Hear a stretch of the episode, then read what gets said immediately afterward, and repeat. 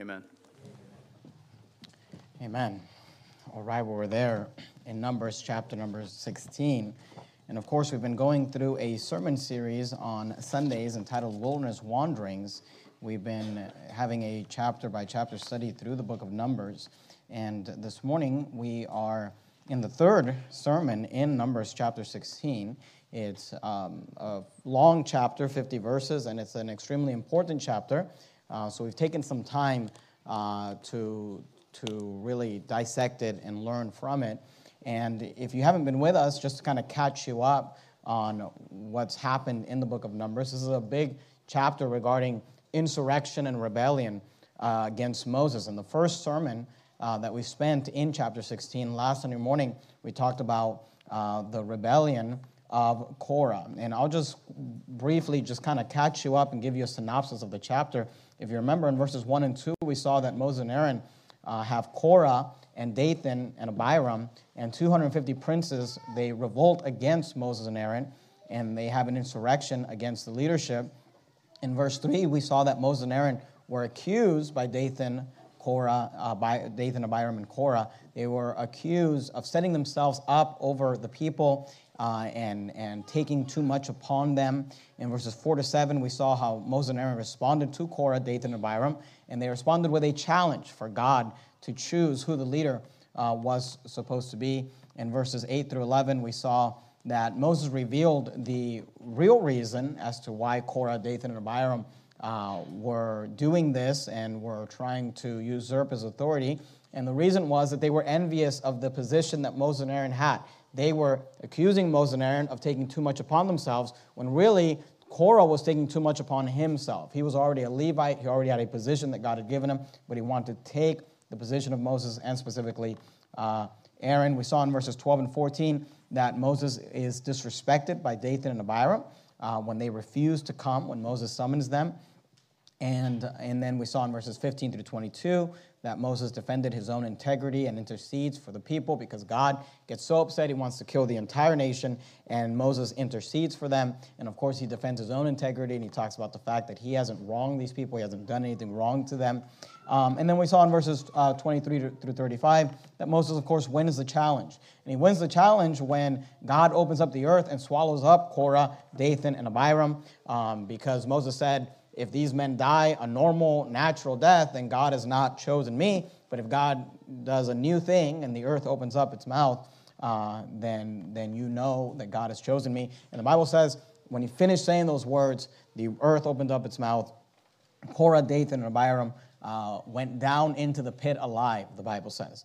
And uh, Dathan and Abiram had their wives and their children go down with them. We saw that Korah's uh, sons did not follow Korah in his insurrection. And then we also saw that God also sent fire. The Bible says that fire from the Lord came and consumed the 250 princes that followed uh, with them. In verses 36 through 40, we saw that Moses takes the censers, because you remember each of the 250 plus Aaron brought censers uh, to this challenge, and they take the censers and they um, after they are burned alive, and they take the censers and they beat them into plates and they use them as decorations for the tabernacle as a memorial of their rebellion and what God thinks about their rebellion. We, we dealt with that uh, on last Sunday. We also, uh, on Sunday morning, we dealt with Korah. On Sunday night, we dealt with the congregation, because if you remember in verses 41 through 43, we saw how Moses and Aaron had to deal with the congregation on the next day. The very next day after these events took place, the congregation rose up against Moses and Aaron,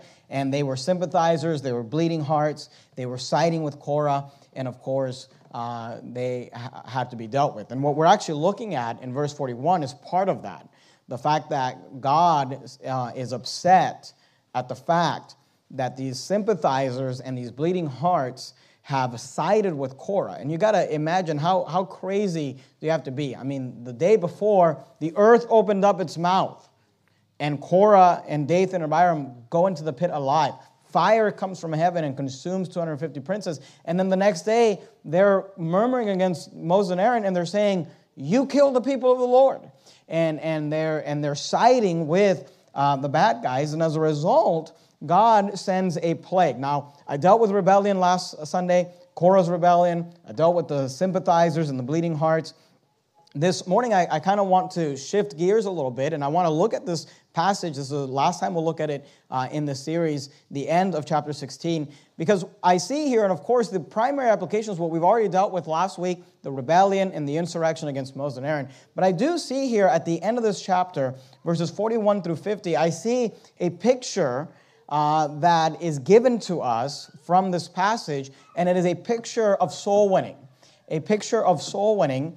And what I want to do this morning is I want to uh, show you and kind of highlight this illustration that God gives us, this picture that God gives us regarding the concept of soul winning. And if you're not sure what soul winning is, soul winning is the responsibility that God has given us to go out into all the world and preach the gospel to every creature.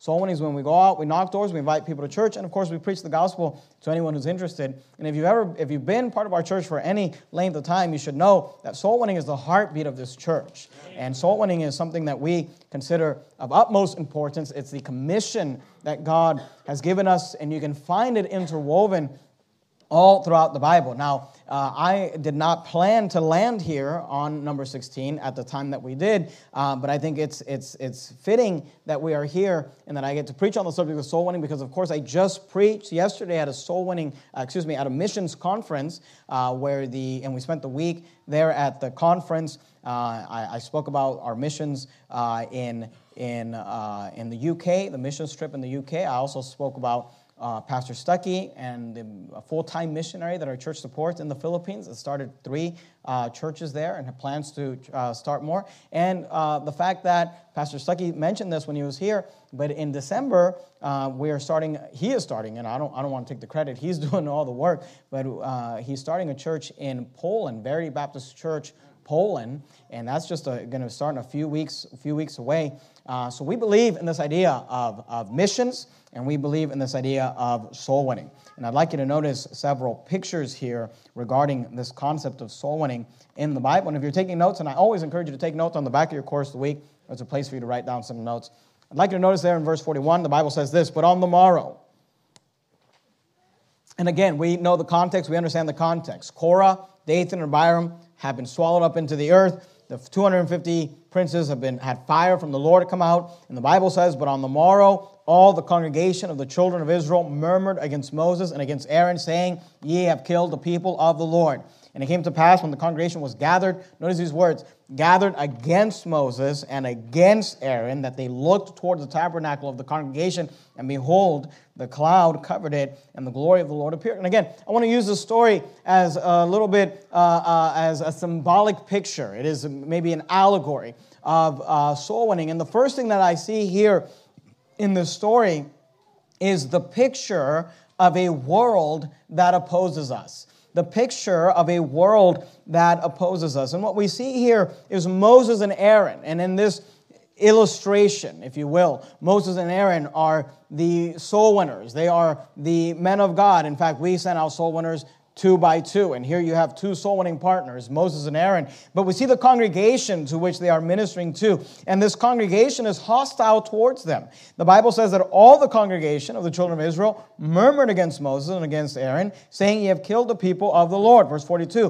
When it came to pass, when the congregation was gathered against Moses and against Aaron, that they looked toward the tabernacle of the congregation, and behold, the cloud covered it, and the glory of the Lord appeared. And of course, we're going to see that Moses and Aaron, they minister unto these these individuals. They are going to help this congregation. But I want you to notice that they are helping them.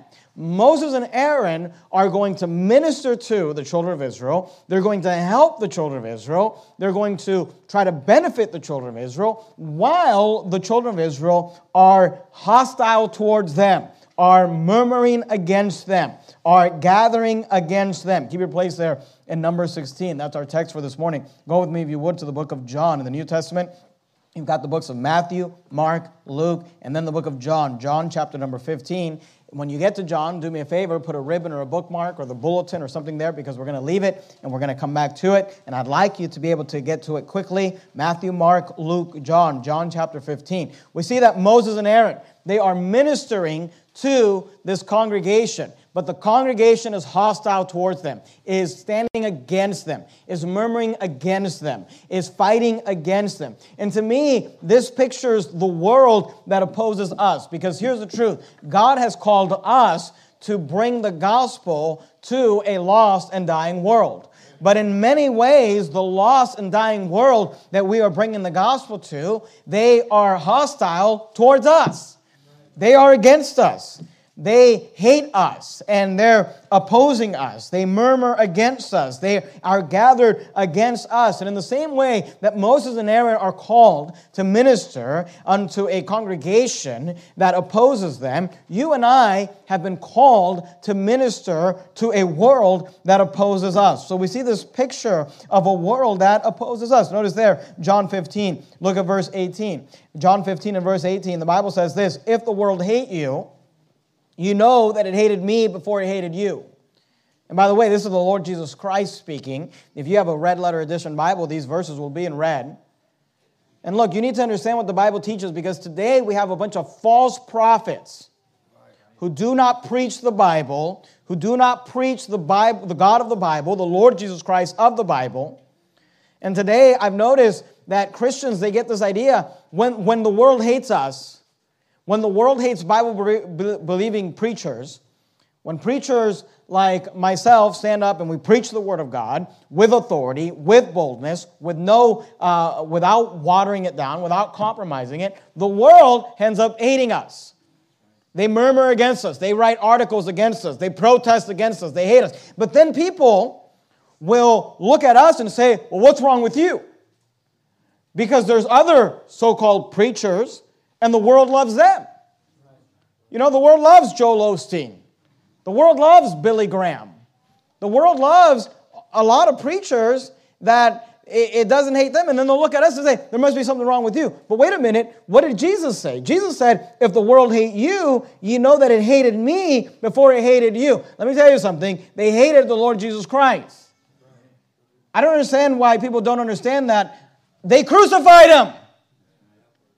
And when I look at a preacher and the world loves them, when I look at a preacher and they show up in a country and the president of the country shows up and greets them and they love them and they have nothing bad to say about them, I think to myself, you're not preaching the Jesus of the Bible because Jesus said, "Don't be surprised when they hate you. If they hated you, if they hate you, they hated me before they hated you." And then look at verse 19. If ye were of the world, the world would love his own. That's why they love the false preachers. You know why? Because they're of the world. Because they are of the world. Because you have preachers like Joel Osteen who get up and say that Muslims can, can just have to follow their own light.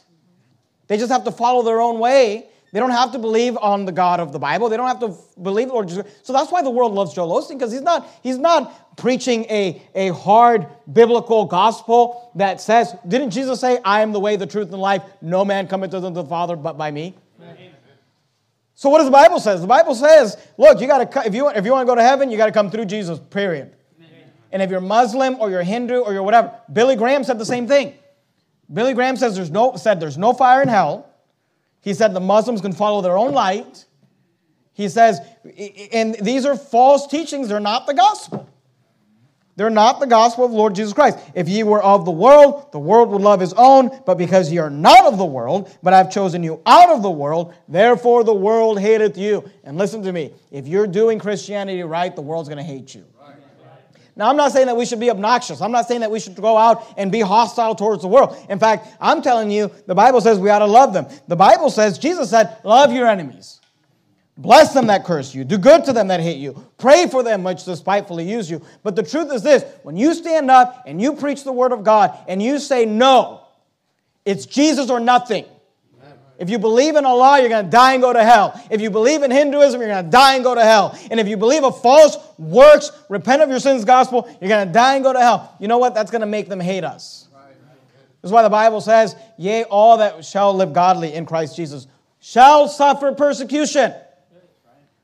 So we see a picture of a world that opposes us. And you know what? As a Bible believing Christian, you ought not be worried about the preacher that the world hates. You ought to be worried about the preacher that the world loves. That's what I get worried about. When I, when I see one of my friends and they're, they're writing articles about them, they're protesting them, they're trying to kick, kick them out of their church building, I think to myself, they're doing something right. But when you see the, the pastor or the false prophet or the uh, pope or whatever it might be, and just the world loves them, that ought to tell you that guy's not right. Because Jesus said, if you were of the world, the world would love his own. And, and so when the world hates me, you know what that tells me? I'm not of this world. And praise God for that. I'd rather stand with Jesus. I'd rather, I'd rather stand with the Lord Jesus Christ and I'd rather bear the reproach of Christ than to be loved by the world. So we see the picture of a world that opposes us. But please understand this. Though we know the world opposes us, though we know the world's against us, though we know, and look, it's not their fault. They've been brainwashed by the devil. They're, they're just walking in the course of this world. They've been programmed by television, they've been programmed by media. They've been programmed to reject the Bible. They're in a public school system where they're being taught that they're nothing better than an animal, that there is no God, that you just we just exist because we just evolved, just like all the other animals. They're, they're being told these things, so they oppose the Bible, they oppose the Word of God. But you say, what are we supposed to do? We're supposed to love them. We're supposed to care about them and care about their soul and go out. And we're not trying to offend them. Now, we're not going to water down the gospel and we're not going to water down Bible preaching in order to try to appease them. We're going to tell them the truth in love. But we ought to love them. God sent us to, we ought to love our enemies. And we're not talking about loving the enemies of the Lord. Of course, it's a different sermon for a different day. But those who hate us, those who stand against us, you know, we see in the story a picture of the world because you have Moses and Aaron, and they are just loving the children of Israel, praying for the children of Israel, interceding for the children of Israel, and the children of Israel, just every opportunity they get, they're hostile towards them. They're murmuring against them. They're fighting against them. And to me, that reminds me of soul winning because we see a picture there of a world that opposes us.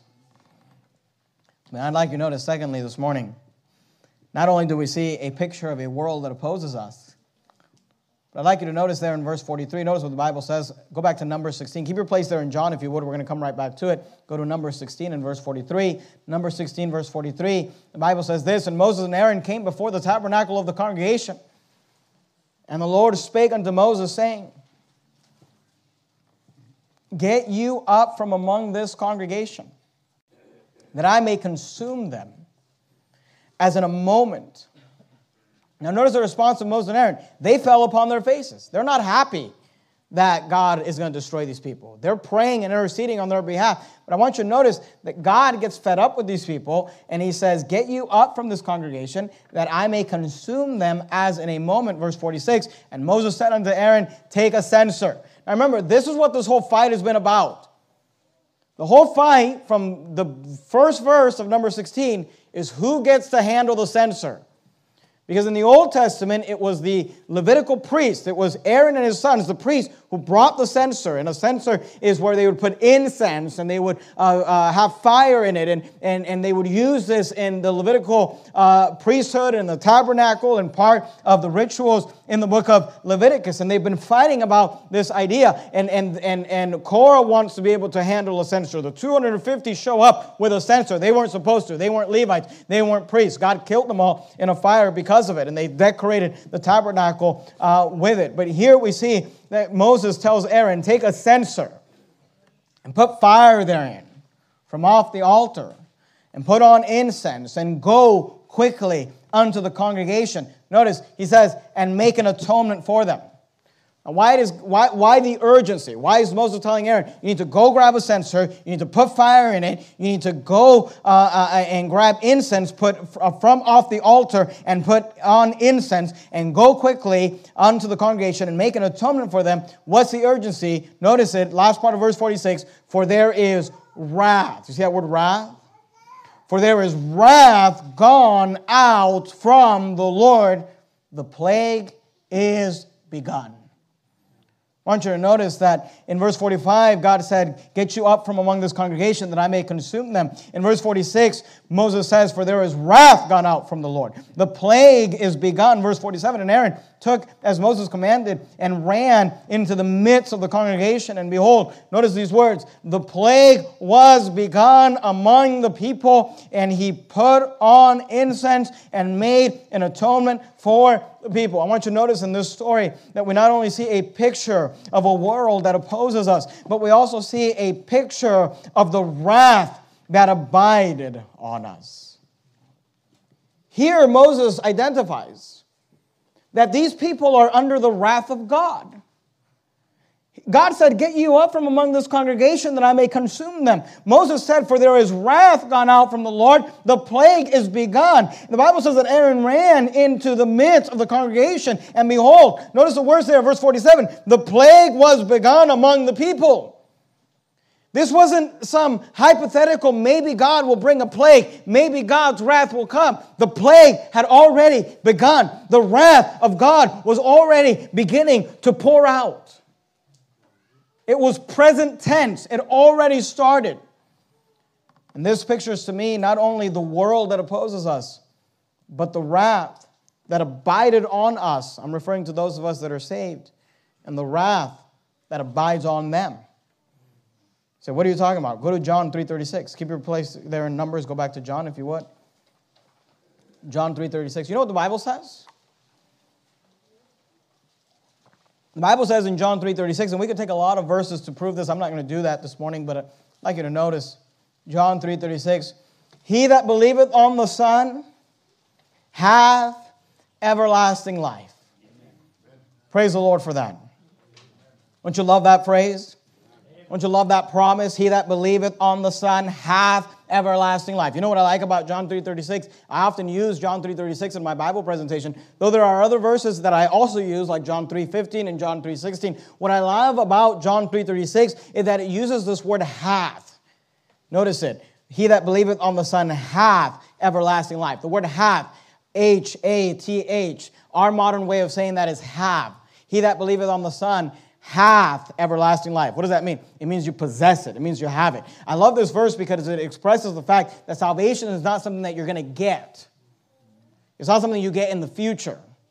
He that believeth on the Son hath everlasting life. Present tense. You have it the moment you believe. Amen. Salvation is not a process. Salvation is not something that can be lost. It's not something that you may get one day if you live good enough or do enough good works. No, no. He that believeth on the Son hath, present tense, hath everlasting life. I love that in this verse. He that believeth on the Son hath everlasting life. But I want you to notice the flip side to it. And he that believeth not the Son shall not see life, but the wrath of God abideth on him. Notice it doesn't say the wrath of God will abide on him. It doesn't say if they get saved, if they don't get saved one day, they're going to be condemned to hell. No, in the same way that he that believeth on the Son hath, present tense, everlasting life, he that believeth not the Son shall not see life, but the wrath of God, present tense, abideth on him. You know, the Bible does not teach that one day people die and go to hell and then they get condemned. The Bible says that they are condemned already. The Bible says that the wrath of God abides on them. The Bible says that, that they're already condemned. There's already a cell in hell with their name on it. And it's interesting to me because Moses says the plague is begun. The wrath of, God, of the Lord, there is wrath gone out from the Lord. And you and I, as soul winners today, could say that there is wrath gone out from the Lord. That the plague has begun that the plague was begun among the people, the wrath of God abides on them. Keep your place there in John. Go to Colossians, if you would. Colossians chapter 3. John, Acts, Romans, 1st, 2nd Corinthians, Galatians, Ephesians, Philippians, Colossians. Colossians chapter number 3. I know you kept your place in John. I'd like you to also keep your place in Colossians, if you would not mind. Keep your place in John and keep your place also in Colossians. Look, you got to understand, they're not going to die and go to hell one day. They're already condemned. They're already as good as in hell. This is why Jude says, pulling them out of the fire, hating even the garment spotted by the flame. You say, well, eh, pulling them out of fire is this reference of pulling them out of hell. You say, but they're not physically in hell. Is that just symbolic? And it may be symbolic, but the truth is this the wrath of God already abides on them. And when you and I go and get somebody saved, we're pulling them out of the fire. The wrath of God abides on them. The plague has begun. This is taught all throughout the Bible. I'll just give you another example. Go to Colossians chapter 3. Look at verse 6. Colossians 3 6. It says this For which things sake, notice, the wrath of God cometh on the children of disobedience. I don't have, I'm not preaching through Colossians and I'm, I don't have time to develop that, but I'll just say this the children of disobedience is a reference to the children of Adam. Adam disobeyed God he sinned against God, and as a result, wherefore, as by one man sin entered into the world, and death by sin, and so death passed upon all men, for that all have sinned. You need to understand, we are born sinners. We are born with a sin nature. We are born already with the wrath of God abiding on us. Now, we understand that for those that are for babies and for children that are in a state of innocence that cannot understand uh, the difference between right and wrong and good and evil, that God allows for them to go to heaven when they die. But the truth is this every human being is born lost. And once they cross the line of accountability, once they cross the line where they understand the difference between good and evil, good and bad, uh, sin and righteousness, then they are condemned already. The wrath of God abideth on them. So we not only see a picture of the world that opposes us, but we see a picture of the wrath that abided on us, that abides on them. And what I would say to you today, you say, you think people are going to die and go to hell one day? No, no. The wrath is gone out from the Lord. The plague has begun. They're already condemned.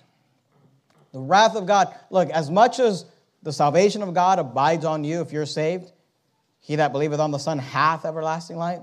As much as that's true, it's also truth that the wrath and judgment, and judgment of God abides on them. Go back to number 16. Keep your place there in Colossians, keep your place in John. We see the picture of a world that opposes us. Moses and Aaron ministering to the children of Israel while the children of Israel are hostile towards them. Ministering to the children of Israel while the children of Israel are murmuring against them. Ministering to the children of Israel while the children of Israel are standing against them. And that's the same picture we see with the Lord Jesus Christ ministering to a world. The Bible says he came unto his own and his own received him not. And we have the same, the same ministry. We minister to the world, the world that hates us the world that stands against us. And look again, if, if a preacher is loved by this world, he's not preaching the Bible. Period. He's watering down the truth, he's compromising the truth. So you see a picture of the world that opposes us. We see a picture of the wrath that abided on us. The plague is begun. But then I'd like you to notice, thirdly, this morning, we see the picture of a work that has been entrusted to us. Look at verse 48, number 16, 48. Don't you notice what the Bible says here? The Bible says, and he, the he there is Aaron, and he stood between the dead and the living. Please understand this, and I want you to get this. I think sometimes what, we make a mistake when we read the Bible, we just read the Bible like it's a textbook. And you should read the Bible like it's a textbook. I'm not saying there's anything wrong with that, but especially when you're reading through these narratives, you got to put yourself into the story. You got to see it in your mind's eye. I want you to understand this, this, this story. Look at what the, the Bible says in verse 45. God says, Get you up from among this congregation that I may consume them. In verse 46, Moses said unto Aaron, Take a censer and put fire therein from off the altar and put on incense and go quickly unto the congregation to make an atonement for them. For there is wrath gone out from the Lord. The plague has begun. I want to get this idea. I'm not sure how old Aaron is at this time, but we know that he's an old man. We know that Moses was 80 years old when he took the children of Israel out of the promised land. We know that Aaron is his older brother. So we know that these both of these men are, are, are old, older men, not in the far too distant future. Here in the book of Numbers, we're going to get to a chapter where we see the death of Aaron. This is an old man at this time. I just envision this older man, Aaron, he's got to be in his 80s, maybe in his 90s, maybe older than that. And, and Moses says, I want you to take a censer and put a fire, put fire therein from off the altar and put, I just, and look, there's an urgency. Take censer, uh, take the censer and put fire therein from off the altar and put on incense. Notice the urgency and go quickly unto the congregation and make an atonement. I see this old man and I just envision Aaron as this old man. And I don't know, maybe he was a little heavy set. Oftentimes as people get older, they, they, they, they put on a little bit of weight and maybe he uh, uh, wasn't able, he's going quickly, but I doubt that he was running. He's an older man. Maybe he's walking as quickly as possible, maybe hobbling along as he goes. And he takes, the Bible says, a censer and he puts fire therein from off the altar and he puts incense and he goes and, and he goes. Notice verse 47 and Aaron took uh, as Moses commanded. And notice what the Bible says and ran. He ran. I don't know how fast he ran. I don't know what that ran looked like, but he, the, the, the, the, the, the urgency is there. He ran into the midst of the congregation and behold, the plague was begun among the people. Now, I'm not sure what this looked like, but based off the way that it's worded and based off the way that it's described, it seems to me like Moses and Aaron were standing there, and the congregation of the children of Israel were standing before them. And when God decided, I'm going to kill these people and the plague is going to begin, that it began at a certain spot. And again, I don't know what that looked like. We know in, in other passages when God brings plagues and brings death, there's been angels of the Lord that have came in and began to kill people. Maybe that was visual. Maybe it wasn't visual. Maybe it was invisible. Maybe there was no angel. I don't know this. But something happened that identified for Moses the plague has begun. He began to see through the congregation people beginning to die, people beginning to fall over, people maybe gasping for air, beginning to collapse, beginning to die. That's that's the, ins- that's the urgency that took Moses to say, You need to go, you need to run, you need to go quickly, grab the censer, go quickly. And I just see this man, this old man with a censer, and he's put fire in it, and the smoke's coming out, and he's running, and I don't know, maybe hobbling a little bit, but the Bible tells us that he ran. Notice there in verse 47 Aaron took, Mo- uh, took as Moses commanded and ran into the midst of the congregation, and behold, the plague was begun among the people, and he put incense and made an atonement for the people. See him running towards the people that are dying, holding the censer up. You know, Jesus said, If I be lifted up from the earth, I will draw all men unto me. And obviously, that was a reference to the crucifixion, but I believe that it is our job to lift up the Lord Jesus Christ. To lift up the glorious gospel of the Lord Jesus Christ. And notice there in verse 48, the Bible says, And he, Aaron, stood between the dead and the living. Don't miss it. Watch this old man, Aaron, running to the tabernacle, picking up a censer, putting incense and lighting it on fire. Notice him running with urgency, maybe hobbling and running towards the people that are dying. And it seems to indicate that there's a group that is dead and a group that's not dead and a group that is dying. And the Bible tells us that he stood and he held that censer up between the dead and the living. We see the picture are you getting it? A picture of a work that has been entrusted us. You say, what kind of work is this? We have been entrusted to stand between the living and the dead. I don't know what you mean by that. Go to John chapter 5. John chapter 5. You know what the Bible says? John 5 24. John 5:24 verily I say unto you, this is Jesus speaking. John 5:24 verily I say unto you, he that heareth my word and believeth on him that sent me hath everlasting life and shall not come into condemnation. Notice these words. Notice what this says, but is passed from death unto life. You know what the Bible says? The Bible says that the world is dead. The Bible says that when they, when they became knowledgeable of sin, when, when sin entered in, Paul says, sin entered in, he said, and I died. Spiritually died. This is why God told Adam, the day that thou eat of the tree, thou shalt surely die. He didn't die physically that day. He died spiritually that day. He began to die physically that day. We are born, but as even, even at birth, we begin the process of death. We begin to die. The Bible says that when you and I take the gospel to someone and we get them saved, we pass them from death unto life. You understand what I just said? Their spirit is quickened.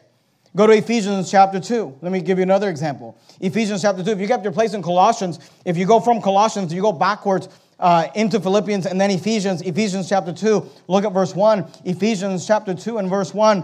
Ephesians 2 1, the Bible says this, and you, this is Paul speaking to saved people, Ephesians 2 1, and you hath he quickened. The word quicken is an old word that, that means to be made alive, to have life. And you hath he quickened who were dead in trespasses and sins you know what the gospel does? It quickens those that are dead. We take them from death unto life. I think there was a popular show at some point called The Walking Dead. I never watched it. I don't even know what it's about. Uh, but uh, I, you know, I'm sure it's not good. I don't recommend it. But I, will tell you this: you know, the, the, there is a Walking Dead. There's a real Walking Dead. It's not a bunch of zombies. It's a bunch of unsaved people that are dead and their trespasses and sins and we can bring the word of God to them. We can preach the gospel to them. And if they believe on the Lord Jesus Christ, the Bible says that they will be passed from death unto life. Get the picture. Our job, like Aaron, Aaron, the plague has begun and he takes the censer. The Bible tells us that he stood between the dead and the living. And the job that God has given you and I in Verity Baptist Church is to take the censer of the glorious gospel of the Lord Jesus Christ and to stand between the living and the dead they might be passed from death unto life. Look at Ephesians 2 1. And you are the quickened who were dead in trespasses and sins, wherein in time past you walked according to the course of this world, according to the prince of the power of the air, the spirit that now worketh in the children of disobedience. Remember that from Colossians 3 6? Among whom also we are, we all had our conversation in time past in the lust of our flesh, fulfilling the desires of the flesh and of the mind, and were by nature, were by nature naturally the children of wrath Remember, the wrath of God abideth on them? The wrath of God cometh on the children of disobedience.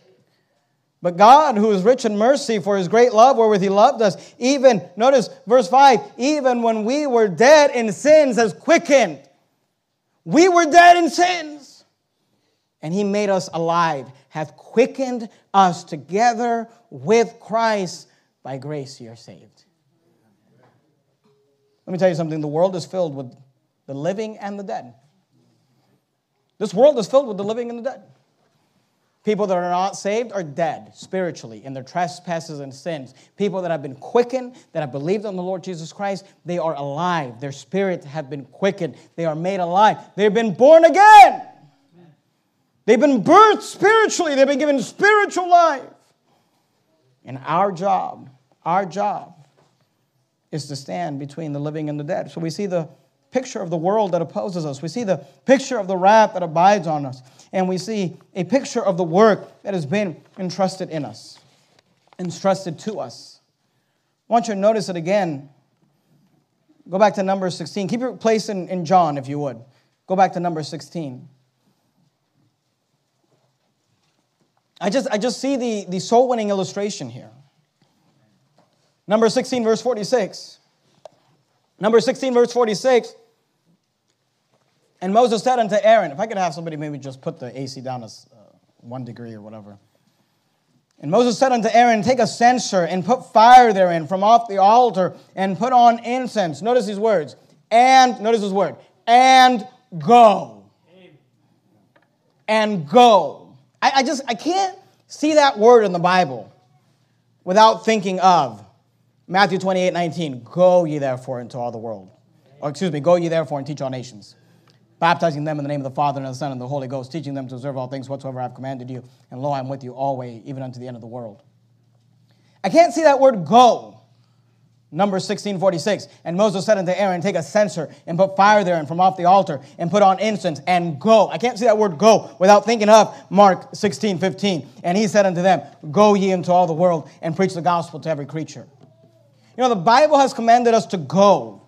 We are to go quickly unto the congregation and make atonement for the people. Verse 47 And Aaron took as Moses commanded and ran. Notice, Aaron took as Moses commanded and ran. Notice these words into the midst of the congregation. You say, why do you guys get together on a Saturday morning?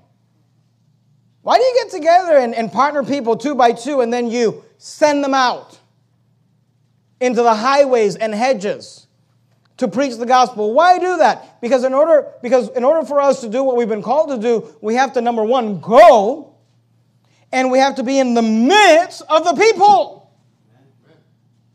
Because there is a world today, there's two types of people in this world those who are dead and those who are living. I'm talking about spiritually. There's two types of people in this world saved and the unsaved, alive and dead, on their way to heaven, on their way to hell. Hath everlasting life, the wrath of God abideth on them. There's two types of people in this world the dead and the living, and God has called you and I to stand between the living and the dead. We are to go in the midst of the congregation. Go ye therefore and teach all nations. Go ye into all the world and preach the gospel. Go to Second Corinthians if you would. Second Corinthians 5. Look at verse 18. If you have your place there in John, you go from John to Acts, Romans, 1 Corinthians, 2 Corinthians. 2 Corinthians 5.18. 2 Corinthians 5.18, notice what the Bible says, and all things are, gone, are of God, who hath reconciled us to himself by Jesus Christ. Aren't you thankful for that? The Bible says that Jesus came to seek and to save that which was lost.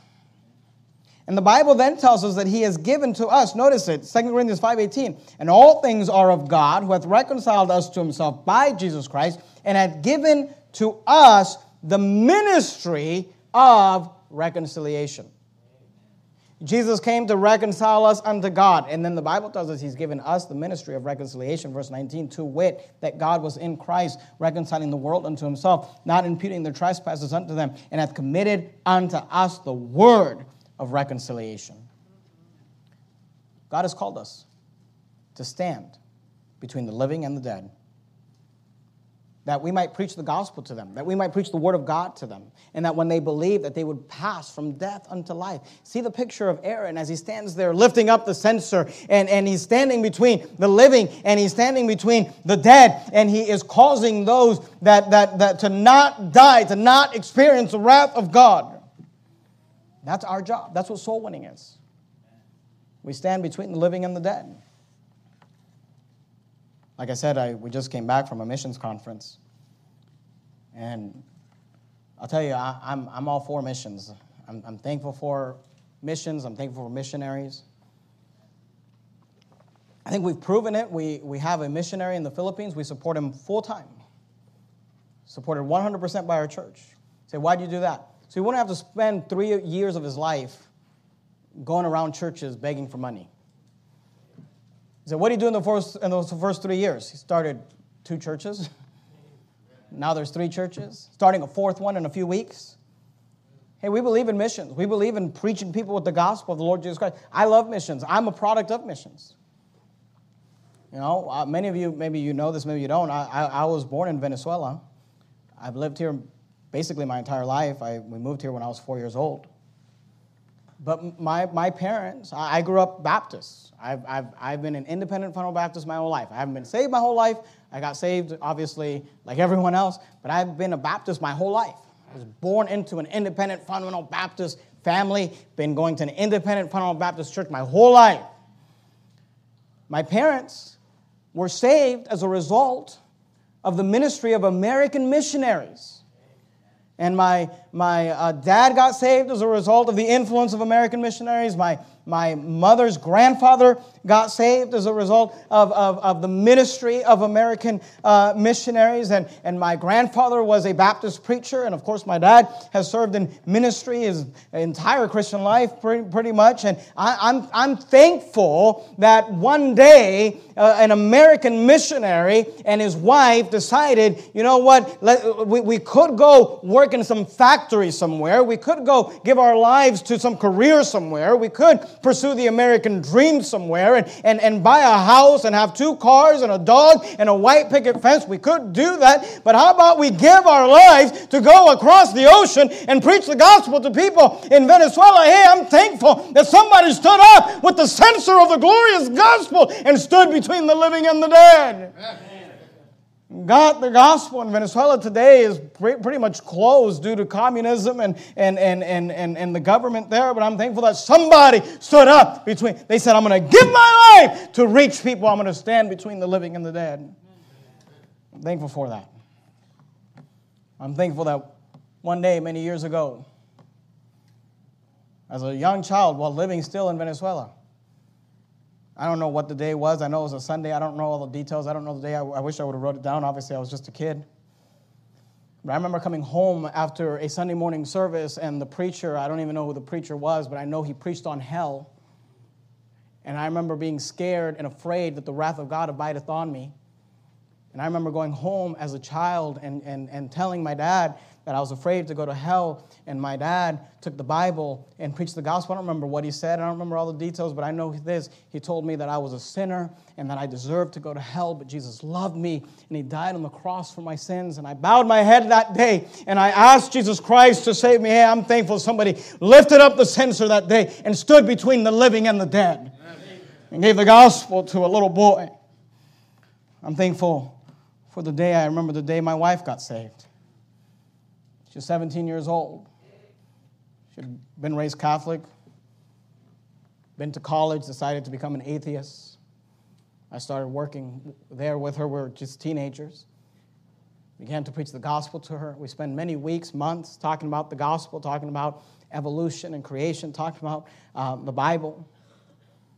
And, and, and, and, one day, it wasn't, it wasn't till I shared with her a story one day of, of an individual that I knew that I didn't preach the gospel to, that I believe is in hell today. And, and I, and I went home. I went home that day, and she was uh, the manager, and she's assistant manager, and she stayed to finish up some things. And she uh, decided that day that she did believe the gospel. She did believe in heaven. She did believe in hell. She was afraid to go to hell. And she asked Jesus to save her that night. I'm thankful that I had the urgency as a 17 year old kid, I don't know what I don't know what I was doing, but I knew this that we stood between the living and the dead. And I don't know what your story is, but if you're here today and you got saved, you have a story. Maybe somebody knocked on your door. Maybe somebody uh, uh, uh, uh, sent you. Maybe you were watching a documentary, and after the documentary, a video came up explaining the gospel. Maybe a friend shared the gospel with you. Maybe somebody sent you a link. Maybe, like I said, someone knocked on your door and asked you the question Do you know for sure if you died today, you'd go to heaven? Maybe a coworker uh, on his lunch break decided to preach the gospel to you. I'm not sure how you got saved. I know this if you're saved, somebody preached the gospel to you. And I'm thankful for the fact that there are people that have decided to give their lives to raise up the of the glorious gospel and stand between the living and the dead. It's the work that God has entrusted to us. I pray to God that Verity Baptist Church would be a church that would give its life to stand between the living and the dead. To preach the gospel to those who are dead in their trespasses and sins he that heareth my word and believeth on him that sent me hath everlasting life and shall not come into condemnation, but is passed from death unto life. It's our job to stand between the living and the dead. Amen. We see a picture of the world that opposes us. We see a picture of the wrath that abided on us. We see a picture of a work that has been entrusted to us. By the way, let me say this. I'm thankful for our church and I'm thankful for the growth of our church. But I'm hoping and praying that God will give us laborers, not only soul winners in this church that will reach this community with the gospel of the Lord Jesus Christ, but that we might be able to stand. I'm thankful for the fact that our church has started so many churches already. We've started uh, five churches in the last 13 years aside from this church. And, and, and we are looking for more men that will stand up and say, I will go. Here am I, Lord, send me. Amen. I'll go and I'll preach and I'll reach and I'll raise up the censer of the gospel. So we see a picture of the work that has been entrusted to us. And I'd like you to notice, lastly, this morning, we see a picture of a witness that belongs to us. There's a testimony here. I don't want you to miss it. Notice there in verse 47 And Aaron took as Moses commanded and ran into the midst of the congregation. And behold, a plague was begun among the people. And he put on incense and made an atonement for the people. Verse 48 And he stood between the living and the dead. But notice this little phrase And the plague stayed. They were dying, dead in their trespasses and sins. Wrath had came out from the Lord. The plague was begun. But Aaron took that censer and he hobbled over and ran with urgency. He went in the midst and he stood between the living and the dead. And the Bible says that the plague was stayed. The plague stopped. He stopped the plague. Now, he wasn't able to get all of them. Look at verse 49. And they that died in the plague were 14,700. 14,700. Beside them that died about the matter of Korah, not including the people that died the previous day with Korah, 14,700 died. He wasn't able to reach them all, but he's able to reach some. Look at verse 50. And Aaron returned unto Moses unto the door of the tabernacle of the congregation. Notice these words. I love these words. And the plague was stayed. And the plague was stayed. It was a good day when I asked Jesus to save me. It was a good day when I asked Him to save me from my sins. It was a good day when I asked Him to save me from the wrath which is to come. It was a good day when I asked Him to save me from the plague of sin that would kill me and condemn me. It was a good day when the plague stayed. You know why I think people struggle with soul winning? I think they struggle with soul winning because they forget about their own salvation. I will never understand. I will never understand. Like, I'm not trying to be mean to you. I'm not trying to, I'm not trying to disrespect you in any sort of way, but I will never understand how somebody who's had their sins forgiven could twiddle their thumbs with their life and sit idly by while people die and go to hell. Someone gave you the gospel. Someone stood between the living and the dead and caused the plague to stay on your behalf. Won't you and I go? It was a good day when the plague stayed. It was a good day when Jesus forgave me of my sins. It was a good day. Look, you got to get excited about your salvation.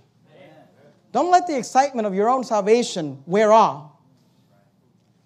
It was a great day, the day that I got saved. Oh, happy day that fixed my choice on thee, my Savior and my God. Well, may this glowing heart rejoice and tell its raptures all abroad. Happy day, happy day when Jesus washed my sins away. He taught me how to watch and pray and live rejoicing every day. Happy day, happy day when Jesus washed my sins away. When was the last time you sang about your salvation? When's the last time you rejoiced about your salvation? I was once a sinner, but I came, pardon to receive from my Lord. This was freely given, and I found that He always kept His word. There's a new name written down in glory, and it's mine. That was a good day. Oh, yes, it's mine. And the white robed angels sing the story. A sinner has come home. There's a new name written down in glory, and it's mine. Oh, yes, it's mine. With my sins forgiven, I am bound for heaven, never more to. Why don't you get excited about salvation? I was sinking deep in sin, far from the peaceful shore, very deeply stained within, sinking to rise no more. But the master of the sea heard my despairing cry. From the waters lifted me, now safe am I. Not have I gotten, but what I received. Grace hath bestowed it, since I, I believe, boasting excluded. Pride I abase. I'm only a sinner saved by grace. Only a sinner saved by grace. Only a sinner saved by grace. This is my story. To God be the glory. I'm only a sinner saved by grace. See, some of you don't, you don't understand this. I don't, I, don't, I don't understand you. I don't understand if you're saved, if your sins have been forgiven, if you're on your way to heaven, how you can sit there and be grumpy and not sing and not praise the Lord. Are you saved? You have a story of salvation. Blessed assurance, Jesus is mine. Oh, what a foretaste of glory divine. Heir of salvation, purchase of God, born of his spirit, washed in his blood. This is my story. This is my song. Praising my Savior all the day long. This is my story. This is my song. Praising my Savior all the day long. I don't know about you, but I know this. It was a good day when the plague stayed. It was a good day when somebody stood between the living and the dead. And they helped me pass from death unto life. It was a good day. Go to Acts 26 if you, if you would. Acts 26. If you kept your place in John right after John, you have the book of Acts. I hope you're excited about your salvation. I hope you can sing about your salvation. This is my story. To God be the glory. I'm only a sinner saved by grace. We see a picture of the world that opposes us. We see a picture of a wrath that abides on us. We see a picture of the work that has been entrusted to us. And we see a picture of the witness that belongs to us, the witness that belongs to me. See, the Bible says, Go ye therefore and be witnesses. We are to be witnesses. See, sometimes people say, Well, I don't know how to preach the gospel. Are you saved? Can you tell somebody what you did? Look, I believe in being trained and I believe in all that. Look, we have a soul winning seminar. We have a 10 part soul winning seminar where we take you and teach you how to present the gospel. If you've not gone through it, you need to go through it. Go to our website, bannedbutnotbound.com. Go to the seminar section and go through the soul winning seminar.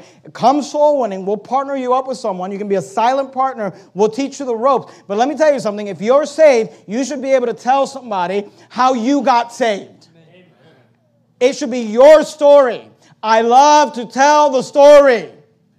It should be your story. Your testimony should be able to say, and it's not, I used to be a drug dealer and I used to be this. And no, no, no. That's not, that, that's, that's your story. But you got to tell your story regarding salvation, which is this I was a sinner. Jesus died on the cross for my sins. I received him, his salvation by grace through faith, not of works. And I'm saved for eternity. The truth is this that it was a good day when you got saved. But there are still people out there waiting to be saved. Acts 26, verse 18, notice what it says. To open their eyes. This is what we've been called to do.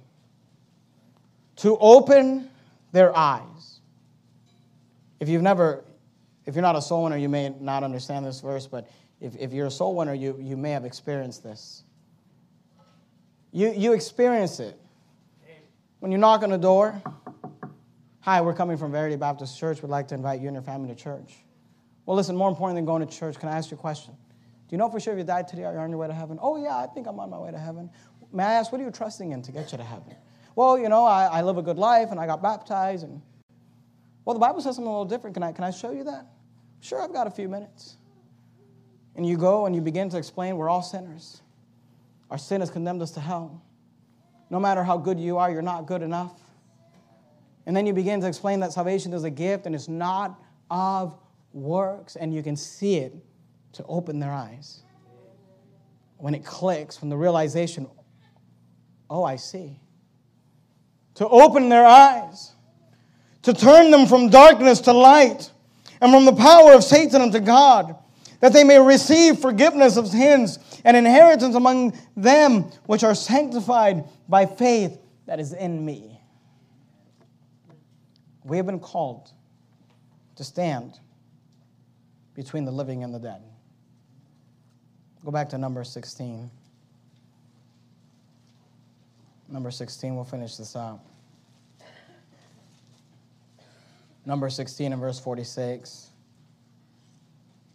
The Bible says, And Moses said unto Aaron, Take a censer and put fire therein from off the altar and put on incense and go and go quickly unto the congregation and make an atonement for them.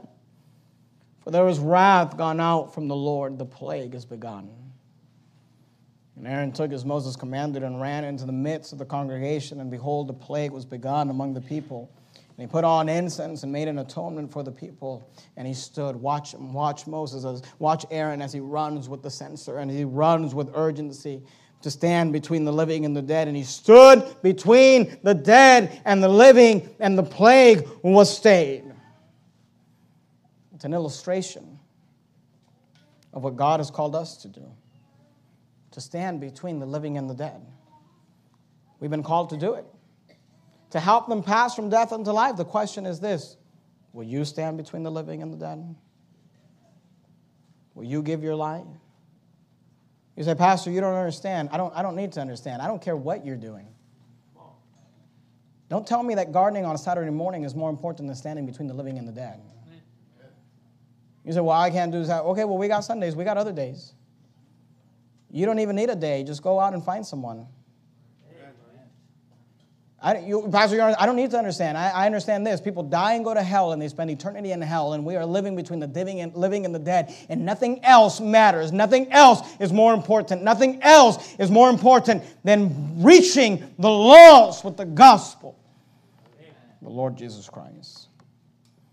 He stood between the living and the dead, between the dead and the living. So the question is simple Will you stand between the living and the dead. I was thinking about the song this week. I was at the missions conference, and I thought, man, I should have picked this song for the chorus of the week this week based off the sermon that I was preaching. But I'd already picked a different song, and I left it alone. And then these guys, and I think it's the Holy Spirit of God, led them to play it for the offering. So I thought, well, that must be God telling me He wants us to sing that song. I asked Brother Oliver to print it for me. I don't know if, he's, if he can hand that to me. I know you don't have it. I know you don't have the song, but I think you know it, and I'd like for us to sing this song together. I know I haven't prayed yet, but I'm going to ask the musicians or some musicians if they could make their way. I'd like for us to sing this song. Lord, I give my life to you. Take control each day. I will follow anywhere, near or far away. Lord, I want your perfect will. Be my faithful guide. I will never be afraid. You are close beside. Let me see my mission field all around each day. Fill my heart with Jesus' love. Use me, Lord, I pray. Can we sing this song? I know you don't have it in front of you, but I think you know it. Can we sing it? Lord, I give my life to you. Let's sing it out on the first. Let's sing it together. Lord, I give my life to you. Take control each day. I will follow anywhere, near or far away. Let, let's, let's sing it. Here am I, Lord, Here am I, Lord, send me. I will serve you faithfully. Here am I, Lord, send me. I know you don't have the words, but just sing it if you know it on the second. Lord, I want your perfect will. Be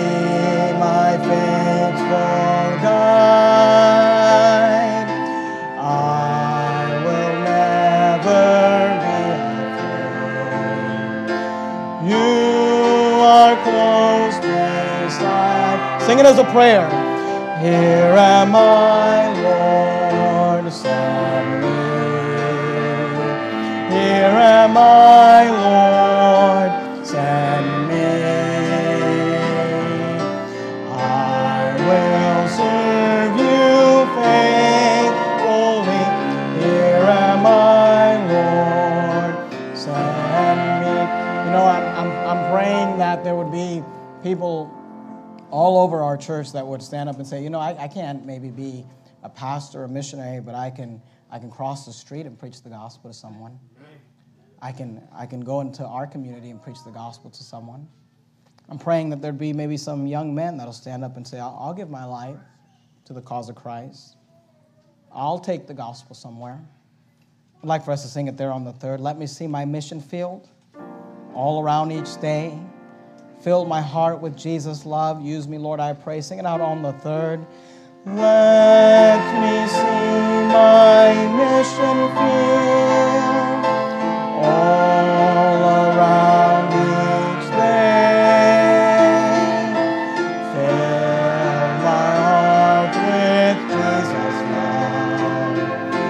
Use me, Lord, I pray. Here we go. Sing it.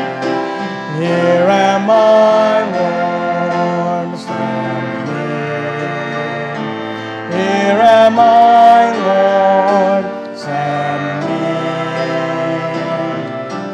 I will serve you faithfully.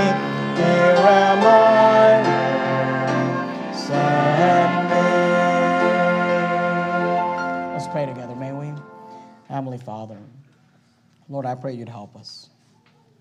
Lord, I pray you'd help us to get a burden in our hearts for lost souls. Someone took the time to stand between the living and the dead for us. And Lord, I pray that you'd help us to stand in between the living and the dead for others, that they might be passed from death into life. Help us, Father. Help us to not only sing the song, but to have the prayer Here my Lord, send me. We love you. In the matchless name of Christ, we pray. Amen. Let me give you some ending notes this morning before we dismiss. First of all, I want to remind you that there is choir tonight at 5 p.m. If you're interested in joining the choir, uh, we'd like